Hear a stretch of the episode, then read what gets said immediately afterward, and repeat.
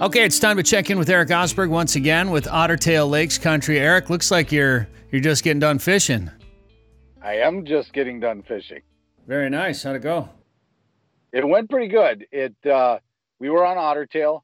The most interesting thing is the water temps have plummeted. They were seventy degrees not too long ago, and we're down into the high fifties. It was fifty-seven degrees surface temp when we got off the lake. Um, so the not so good news is the fish are scattered about, right? They're not, they're not piled up in one spot. We started shallow and we just gradually worked our way deeper, and we ended up finding the walleyes in like twenty-five to thirty feet of water.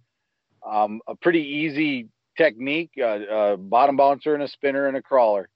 Um, one of the, one of the guys in the boat had a bottom bouncer, a spinner. Well, he had a slow death, and then he had a gulp on there, and, and he outfished the, the real night crawler. So, um, yeah, so Otter Tail has so many breaks. It, it's, it's hard to say fish the breaks, but that's what we were doing. Just kind of random break lines.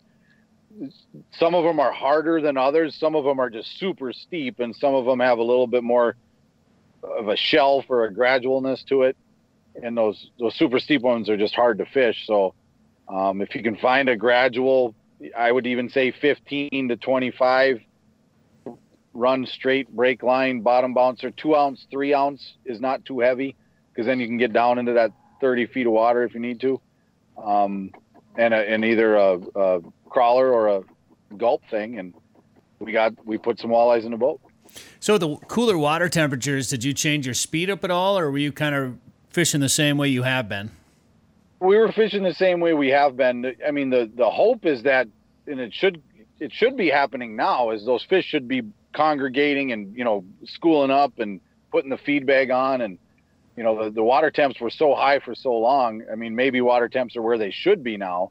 It just it, it was just such a drastic change. Like when we when we left the dock this morning, the water temps were sixty-four, and when we got back, they were fifty-seven. Wow. You know, so it, it gives you an idea of what, you know, these, and again, now it's going to get warmer, so that, you know, it's, it'll all change tomorrow, right? Like yeah. that, that's the hard part about fishing.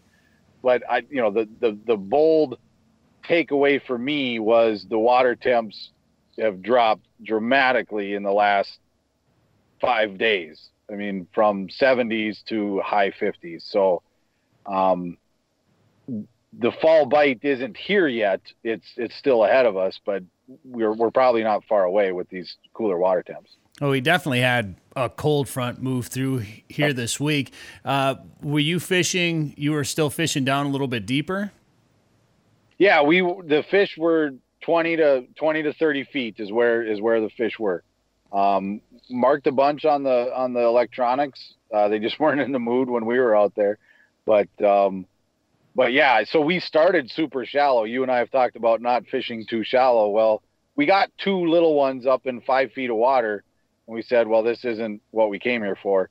And then as we went deeper and deeper, then that's when we started to see the good marks. And, but it's weird, in my normal fall spots, nothing, not, hmm. you know, You know, you know, there's, on Otter Tail, there's a lot of underwater fingers, and these were just straight breaks, right? There would, maybe there was a little bit of a finger that stuck out, but it wasn't the big pronounced, you know, structure. Normally in the fall, they'll stack up on that structure, but they're, they're scattered right now, which is not so good a news. But, it, you know, if you put, you know, if you go forward and you keep going and you hit them, and then, you know, then you can start turning around and going through them again. But uh, fish are scattered right now, but hopefully that'll, they'll be balling up here as the as the water temps keep going down.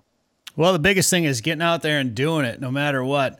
Uh, you can't catch them when you're sitting on the couch. And if people want to find out uh, more about fishing in Otter Tail County, where should they go, Erik?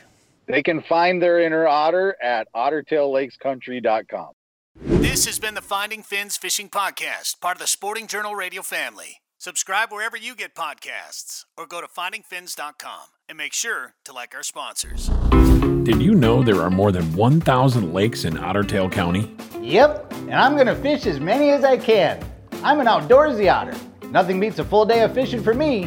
The lakes of Otter Tail County give me plenty of options to lower my boat and snag the perfect catch.